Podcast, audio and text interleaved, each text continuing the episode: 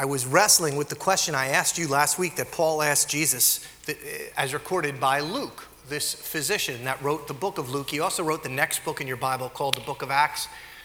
Jesus, the resurrected Jesus, came to the persecutor of the church, the most feared persecutor of the church in the ancient world was a man named um, Paul. He had stood, he was part of the first martyring of a, of a Christian, and the resurrected Jesus met him on the road. And Paul said, Jesus asked him a very simple question. Here was the question He said, Paul, and now what are you waiting for? Get up and be baptized and wash your sins away, calling on his name. And so I've been asking you that over the last couple weeks as we move towards, you know, this last Sunday in June. What, what are you waiting for? It's a real question asked by the real risen Jesus to a real man just like you. So, as I read our devotions, I've been reading these devotions along with you guys. I read something this week that struck me in the devotions about the concept of public declaration. That's what, that's what this is. That's what baptism is. it's not saving anybody.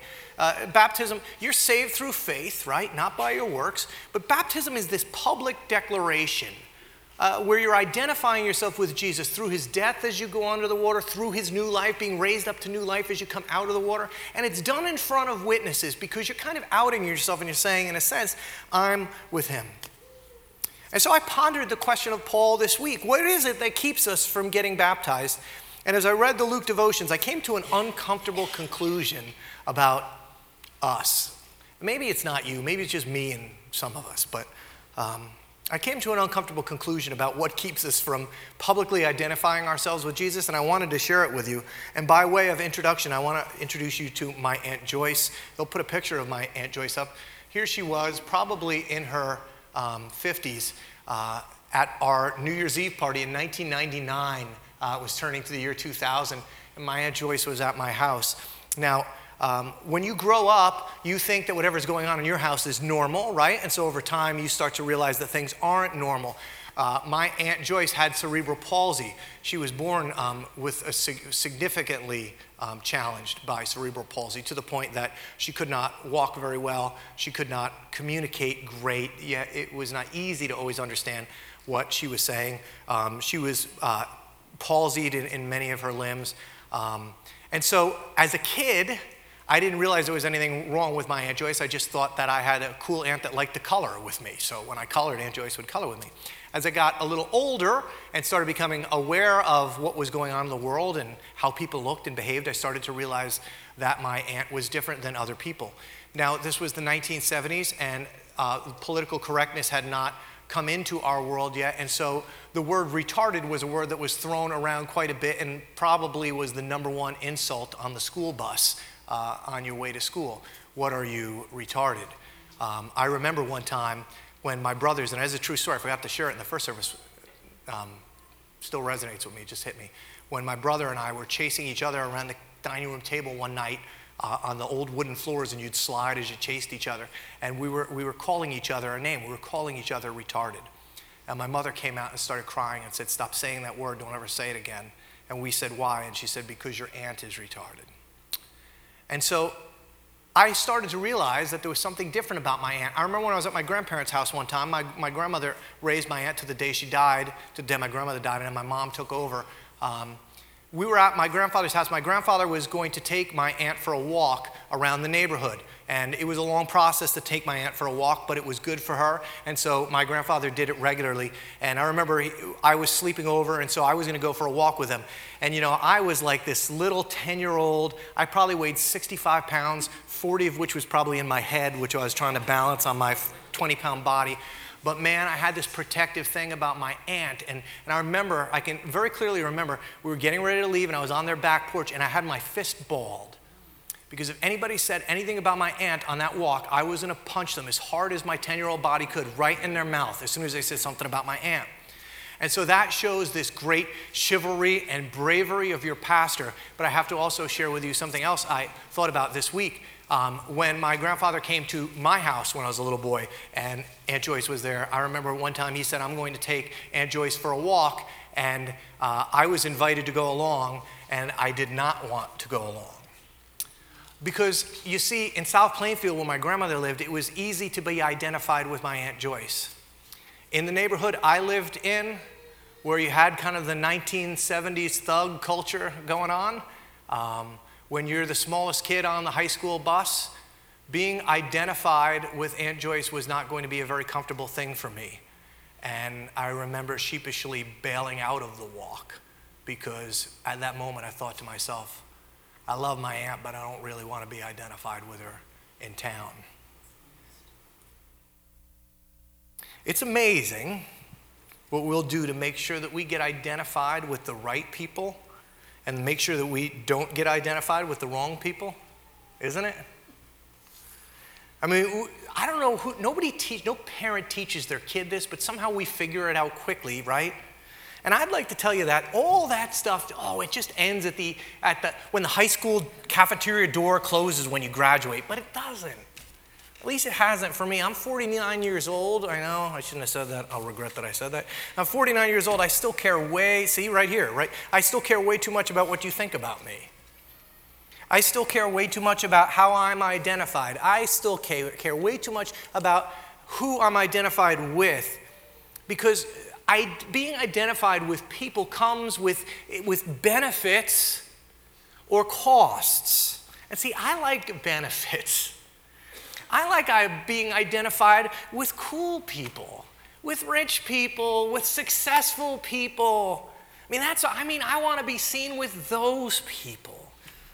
I'm not a big fan of being identified with people that are going to cost me something. This writer, Luke, he, as he, as he writes this story, the most detailed description of Jesus' life, he was a doctor by trade.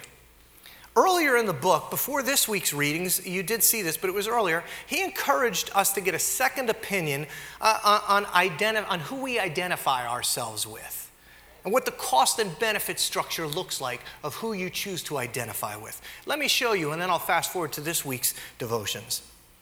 This is Jesus. He said to them all, Whoever wants to be my disciple must deny himself and take up your cross daily and follow me.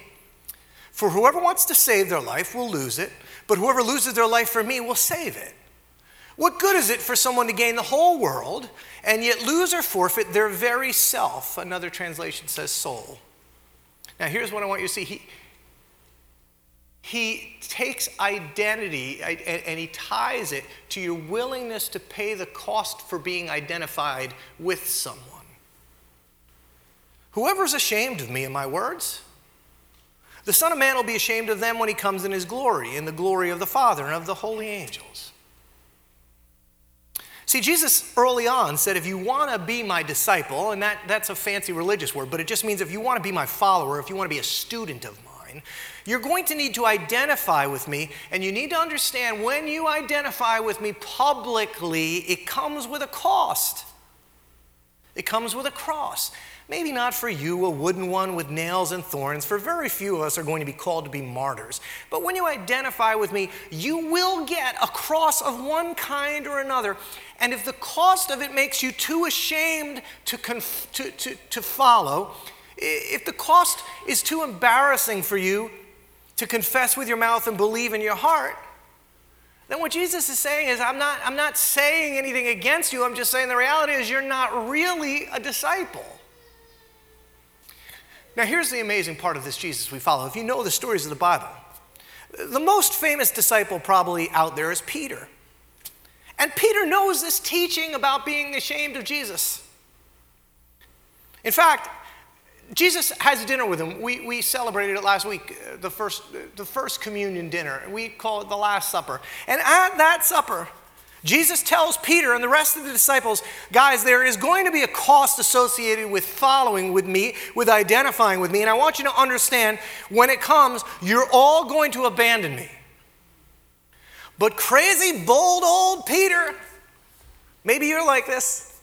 Sometimes I am. He tells Jesus, Nope, not me, Jesus. I am not ashamed of my Jesus. Jesus, I'm going to, oh, you don't have to worry about me, Jesus. I am all right with being identified with you. I am happy to be a Jesus follower. Jesus kind of looks at Peter, and Peter goes on. He says, Jesus, I want to, let me make this very clear to you, Jesus. I will never abandon you. He says, Look, even if all the rest of these guys, Peter was competitive too. If all the rest of these guys, if they, if they fail, you can count on me. Then he, go, he keeps talking. He almost lets Jesus just kind of stare at him and he keeps trying to convince Jesus. then he says, Jesus, quote, even if I have to die with you, I will never disown you. Jesus, I am not ashamed of you, man. I don't care about the cost. I got your back, boy. And then we, of course, fast forward a couple chapters in Dr. Luke's retelling of the story. And then they seized Jesus and they led him away, the authorities, bringing him into the high priest's house. And Peter was following at a distance. I'll never deny you, Jesus. And when they had kindled a fire in the middle of the courtyard and sat down together, Peter sat down among them. And a servant girl, seeing him, I think we have the wrong translation up there, so bear with me as we go through. This might be a little different on the board.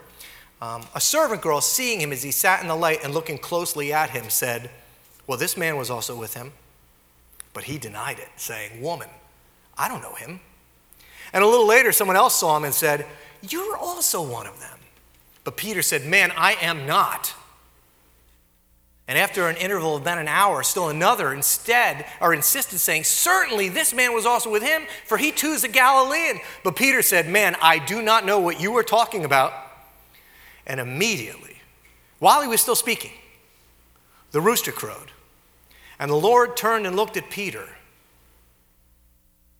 And the Lord turned and looked at Peter.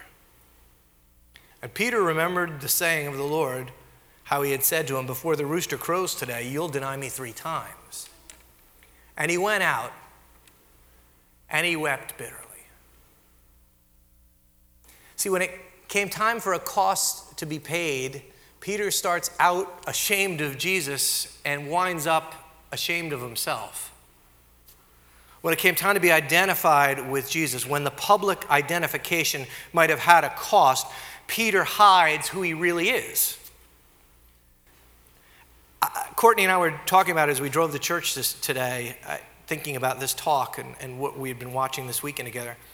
Perhaps, just perhaps, this world we find ourselves in and complain so bitterly about today has no bigger problem than this that the followers of Jesus in it, instead of following him boldly and publicly, instead we just follow him privately in our own minds and we hide and we put on airs or masks to just appear no different than everybody else. I heard a stupid story this week of a guy that was so desperate for a job that as he's combing the, the ads, he sees that one's available at his local zoo and his family needs the money, so he goes on and applies for the job. He gets there, the guy who's in charge tells him, Listen, we don't talk about this in the ad. There's only actually one job available here that's open. Here's the deal a while ago, our gorilla died. And when he was in captivity, it, it, was great. It brought lots of crowds in, but we don't have the funds to replace him with a real, authentic gorilla. So here's the job we'll pay you money to put on a gorilla suit and get in a cage and pretend to be a gorilla. Now, this is a man of some accomplishment in life. He's a, a, initially offended by this offer. His mother didn't raise him to be a gorilla, but he's desperate for the work. So he does what most of us would probably do, you know, that need the money. He says, All right. He puts on the gorilla suit and he gets in the cage. And at first, you know, it's pretty embarrassing. He's not too excited about it. But the more he's there, the more he starts getting into it, you know? And soon he becomes fairly enthusiastic. And the crowds become quite convinced by his behavior that he really is a gorilla. And so he builds up some, you know, fame and, and, and renown in the gorilla cage. And one day he's swinging on vines. He's gotten very good at this from side to side, so incredibly enthusiastically, in fact, that he swings right over the top of the wall from his cage into the next cage, which is where they kept the lion. And in an instant, as you can imagine, the lion is upon him. He feels the hot breath of the lion in his face and he starts to forget the whole cover up thing and in his desperation and panic, he, he starts to scream out, Help me, get me out of here. And you got to imagine the look of the onlookers, right? As they, they hear a gorilla screaming in English, right? And as he's panicking he's screaming and shouts, all of a sudden he hears a voice coming from the lion Shut up, you idiot, or we'll both be fired.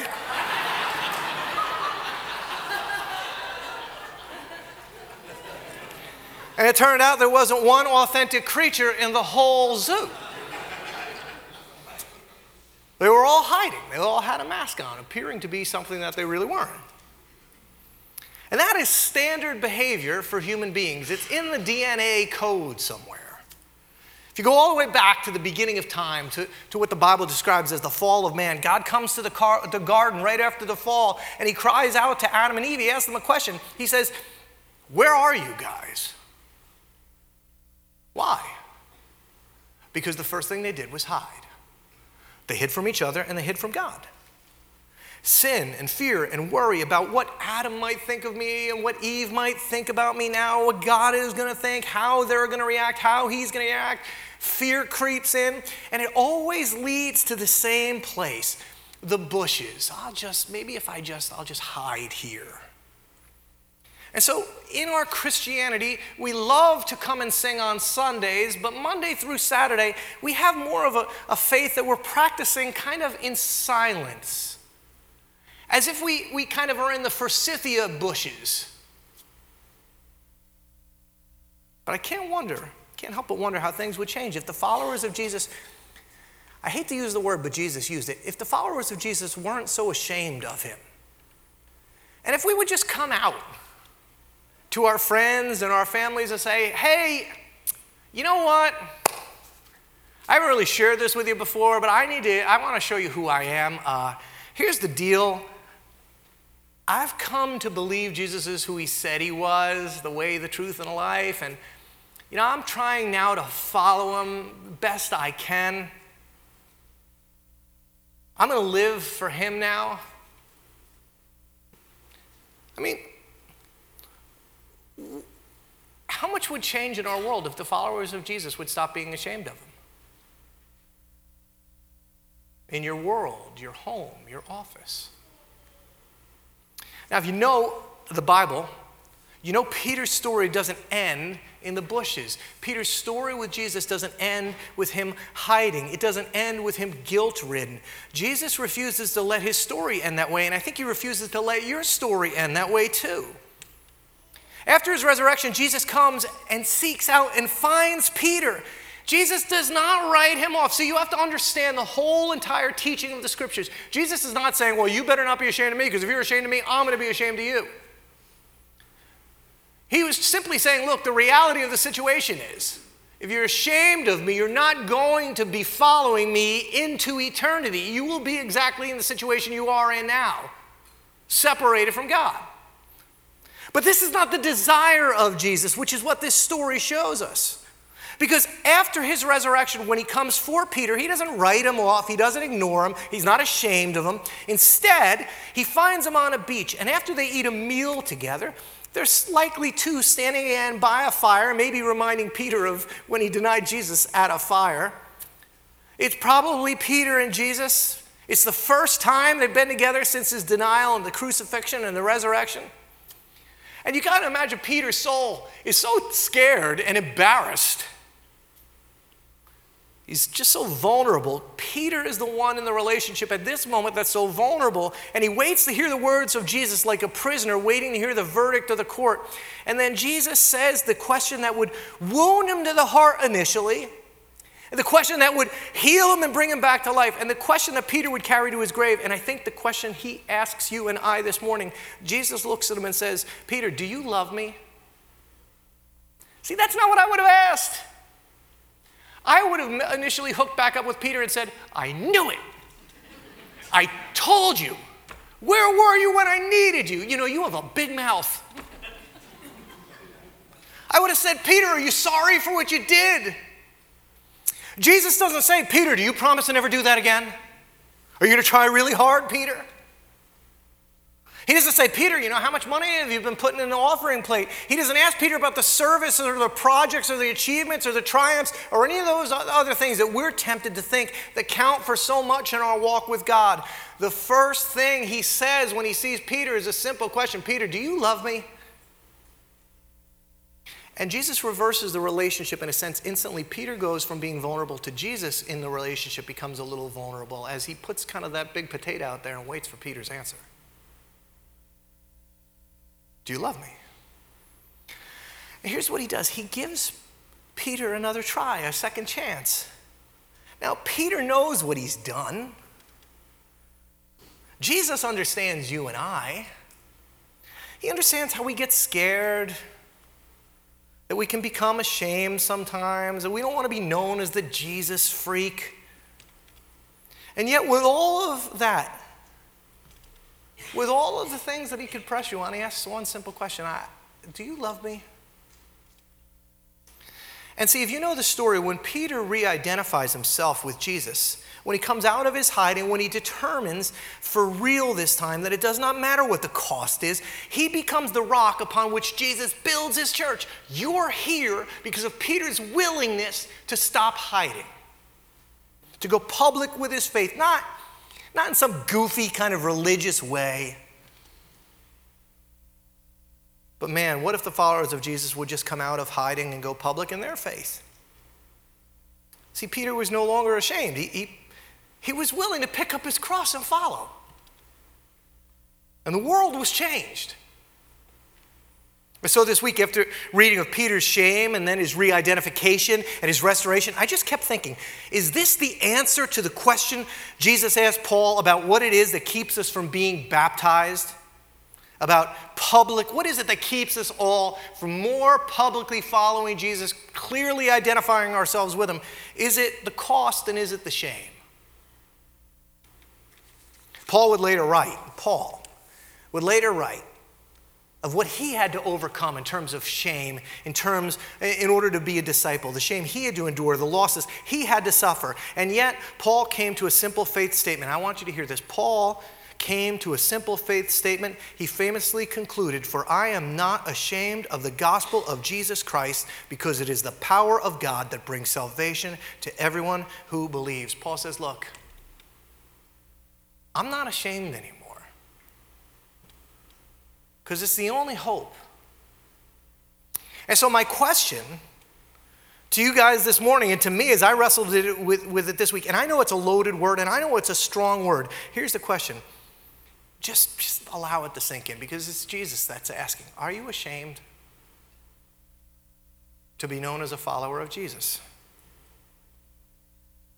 Has your following of him, your disciple nature, been done from the bushes? Is it all in your head, but no one would even know? Is that why we don't get in the water? Is that why those of us that have strayed far from God would never get rebaptized because that would mean people would know I haven't been perfect? Is that why those of us that have never been baptized would go, well, you know, I'm a grown man. I'm going to look kind of silly getting in the water. This shirt's not going to fit me well when I get wet. You know, what is it? I can't help but think at some level there's some shame involved in it for us to publicly declare our allegiance with this man if there's a cost. And I can't help but wonder what kind of movement would be launched if his followers would just stop hiding.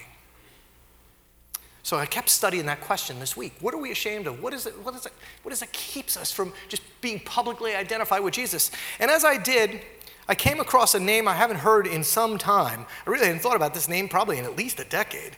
Rachel Scott. Anybody remember that name? There's a picture we'll put up here of Rachel. Rachel Scott was one of the 13 victims that were killed by uh, Eric Harris and Dylan Klebold at Columbine High School. Believe it or not, almost 20 years ago now. 1999. Now, if you're old enough to remember that tragedy, in the midst of it, a story emerged about Rachel Scott that she was a, a, Christian girl who was asked by the killers if she was a Christian, and when she professed that she was, she was martyred for her answer. And it was a nice story. And the Christian culture, I'm not a big fan of the Christian culture. In fact, I know sometimes I'm frustrating to people because I'm not a big fan of the Christian culture. But boy, the Christian culture, man, they globbed onto this story, boy.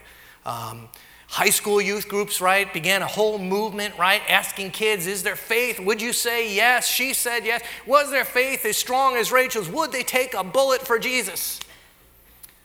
And then, you know, I, I get cynical sometimes, right? And maybe you do too, and you hear these stories, and controversy began to swirl. I mean, what was the killer's agenda? Were the killers just anti Christian, just trying to kill Christians? Or maybe it was just the Christians and the jocks? And then people started, because they're cynical, to ask about Rachel Scott. I mean, do we really know she said that? Is this story just contrived, made up? Now, look, if we've learned anything over the last 20 years since this happened about the 24 hour news cycle, here's what we know uh, lots of stories. It seems like more than the majority of stories, especially in the immediate aftermath of tragedy, are misreported or contrived, right? Our president has a term for that fake news. And so, in all the controversy over what really happened and if it mattered, over the last couple, you know, nearly two decades now, the Rachel Scott name just kind of went away. Until, as I discovered this week, last year when they made a movie about this, some two decades later, with two decades of information in the rearview mirror, uh, maybe some clarity. And the reason the movie came up in my work this week was, and I hadn't heard about it, maybe, maybe you're more in tune to these things, but I hadn't heard of it till then, is the movie that came out was entitled I Am Not Ashamed. And so as I worked on shame in the Christian walk, I just kept coming across this movie and this book. Rachel Scott, it turns out, and this is so, guys, this is so good. Bear with me. I just, I'm so excited about this. I was working on it all week. It's just so enticing to my heart. Rachel Scott, it turns out, in many ways, was not the poster child for Christianity. She was not the, the, you know, the queen of the plastic one fit size fits all, milk toast, everything's just fine. What would Jesus do? Christian religious girl. In many ways, the first stories about her uh, 20 years ago were not nearly complete enough to understand who she was, what she did, or how she lived. She became famous just because of one answer she gave at the end of her life, but that's not the story. Here's the story Rachel grew up in a religious house, all right. Her dad was a pastor, but in her pre high school impressionable years, her dad succumbed to the same temptations that, that escape no man. And he desired no longer to be identified with the things of Jesus, and he left the family high and dry with little money and no hope.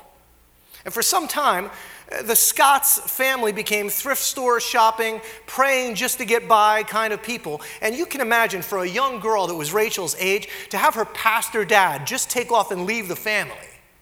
It left her as a little more than a doubter in the God of her father. And so Rachel does what most kids do in that situation. Rachel starts to get her identity from people that were more important to her the popular kids, the good looking boys.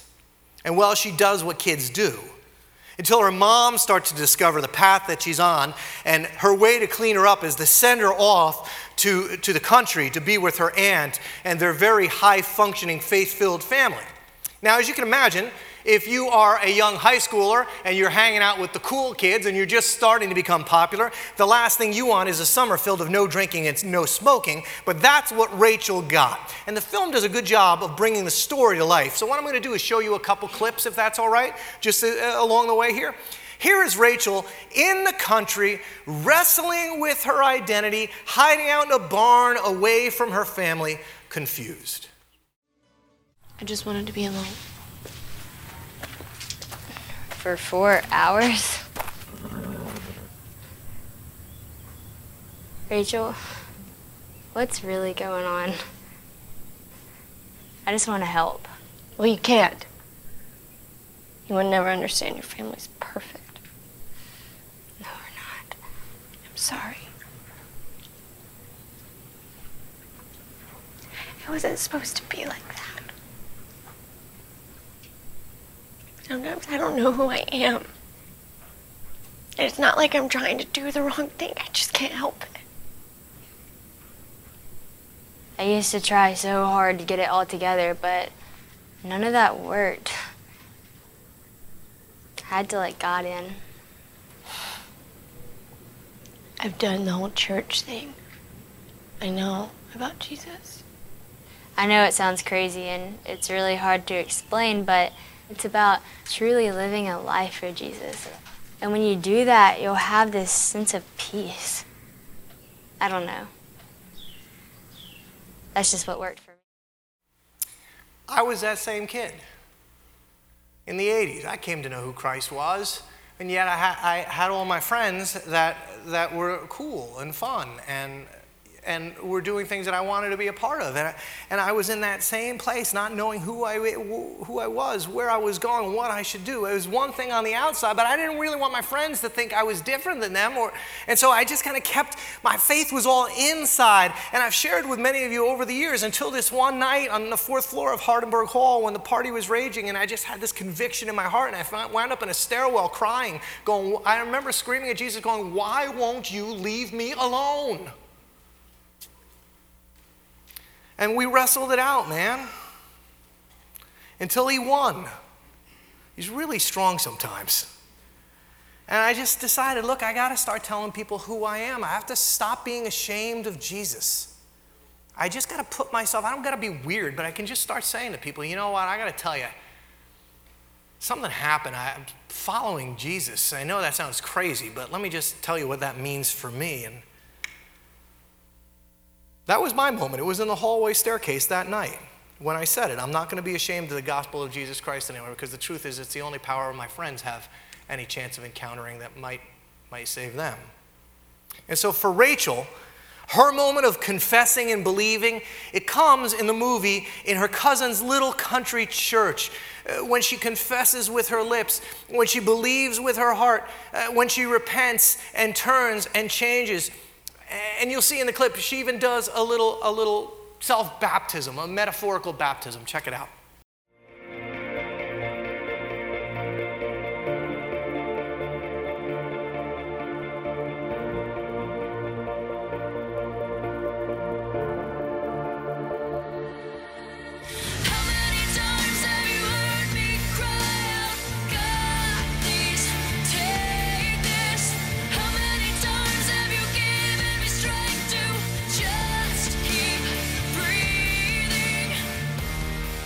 Sorry for everything that I've done. Jesus, I ask you forgive me, and I ask you to come into my life. Father, use me to be a light to the world.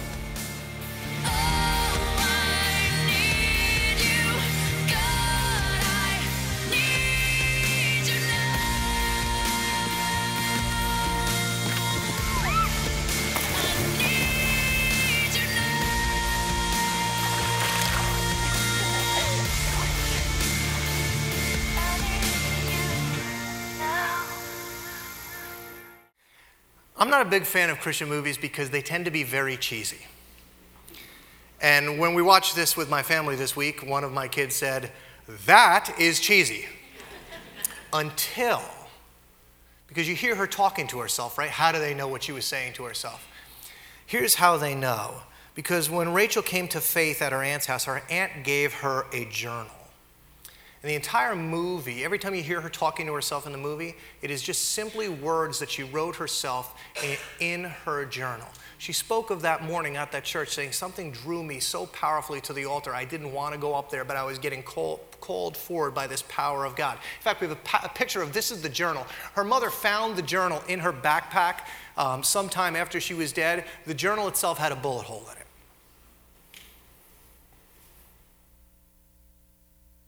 And so, what I discovered this week is that the Rachel Scott story, as much as I don't want to buy into the, the, the, the whole pomp and circumstances of it, uh, it was not about a, a, girl saying a couple words on the day of her shooting. Uh, it was about a, a regular 17 year old girl trying to walk, struggling to walk out her faith, and, and to struggle with the shame of being a high school kid trying to fit in and follow Jesus at the same time. The whole movie is based off of interviews and journal entries in her diary as she struggles to not be ashamed of the gospel of Jesus Christ. Now, I don't have time to read you all the entries. I'm just going to read two of them to you because I'm reading this going, this girl is deeper than I am. I mean, there's this brilliant one. I called my son and I'm like, you got to read this journal entry. Let me read this one to you, okay? Because this shows you if you haven't wrestled these three things through already, you will eventually wrestle these three things through in trying to follow Jesus. Here's what she wrote trying to follow God, but also not wanting to, you know, not wanting to have any cost associated with it. She goes, Dear God, I promise that I will not drink this Friday when I go out with Stephanie. This is so tempting. I want to go so bad. And well, I thought about it, as you would know, And I thought that since you would forgive me anyways, I might as well just do it. By the way, this is in the Bible, this whole, this, these stories, these concepts, right? Then I realized that you'll always forgive, but you might not let it go unpunished. And then I decided not to do it strictly out of fear. Then I thought about it more and thought that if I did it out of fear, it wouldn't be done because I loved you and obeyed you and followed you. And so that's my reason for not going now. And I know that I will always be faced with temptation, but because I love you, Jesus says, Peter, do you love me? I obey you and I follow you, and I will not fall into the core of it. Thank you, Father, your child Rachel. 17 years old. And as you read the journal, you get to know this young woman in her heart. You can buy the journal, it's absolutely mind blowing.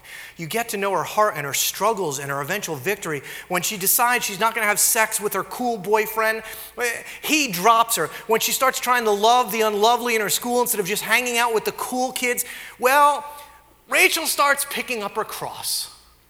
And identifying with Jesus started to cost her something. She loses her boyfriend. She walks in and finds her, uh, her best friend in high school sleeping with her boyfriend. She finds out that the rest of the in crowd no longer has any real interest in her anymore. And again, the journal can I read you from this 17 year old girl's journal? She said this I've lost all of my friends at school. Now that I've begun to walk my talk, they make fun of me. But you know what? It's all worth it to me. I'm not going to apologize for speaking the name of Jesus. I'm not going to justify my faith to them, and I'm not going to hide the light that God has put in me. If I have to sacrifice everything, I will. I will take it. If my friends have to become my enemies for me to be with my best friend Jesus, then that's fine with me. You know, I always knew that part of being a Christian was having enemies, but I never thought that my friends were going to wind up being the enemies. It's all good. I'm just a loner now at school. I just wish someone from Breakthrough, that was her youth group, went to, to my school. Always in Christ, Rachel Joy. And she picked up her cross. And she walked with Jesus. And there's so many great quotes in this journal. You should check it out. There's this one thing when her mom, after she died, her mom was moving furniture in her room. And when she turned her dresser around, she found a handprint of Rachel's hand uh, when she, from when she was like a little girl, like five or six and she had traced her hand and she wrote in her hand, These hands belong to Rachel Joy Scott and will someday touch millions of people's hearts. This girl who lost her shame, she, she would write of that over and over, how she was done being ashamed about Jesus. And she began to so closely communicate with God that, that she started saying some weird prophetic things, okay? Listen, I don't, as Brian Davis on our church once famously said, I don't know if you have, you have room in your worldview for this, but Rachel started writing in her journal, God, I, it seems clear to me that I only have about a year left here, about a year before she was killed. In fact, she constantly drew, her favorite doodling thing was a rose. On the day she was killed, she drew this picture. It's the rose she kept drawing with her eyes over it and 13 blood filled tears. There were 13 victims at Columbine. In fact, before they found this picture, somebody called the Scott family and said, The Lord keeps giving me this picture of Rachel and tears and a rose. You see, she was just, she wasn't perfect. She was a real person with real struggles trying to decide if she was too ashamed to follow Jesus, if, if, being, being ashamed of what it would represent, it was just too big a cost for her to bear. But she decided to bear it. And so, as we get ready to close, I, I'm just going to show you the trailer, and maybe it'll inspire you to come out of the bushes.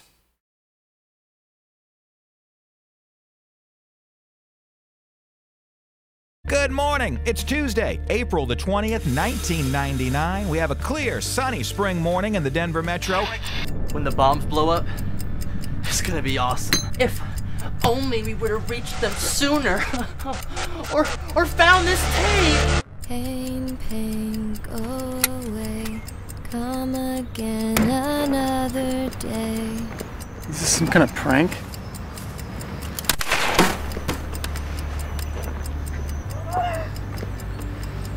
Well, Rachel, where's your God now?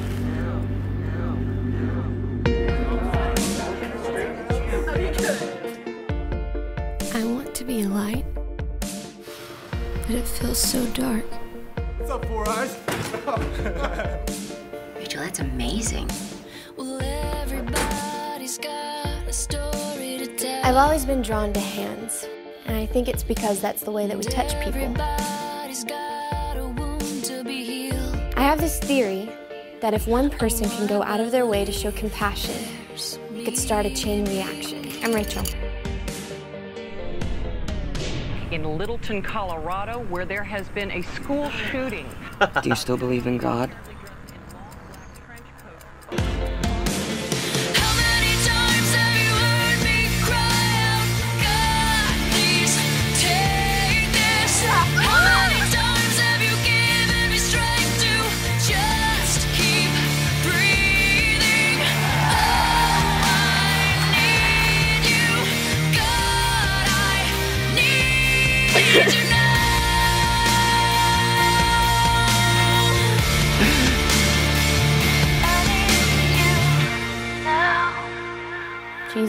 His life for me, and I'll give my life to him. See, I dismiss the kids because it's not a kid's story. It's a real human being story about deciding that it was worth the cost. Here's what I learned this week being not ashamed was not how she died, it was about how she lived.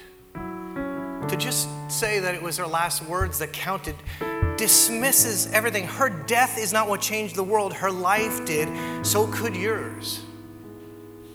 Here is one of her journal entries.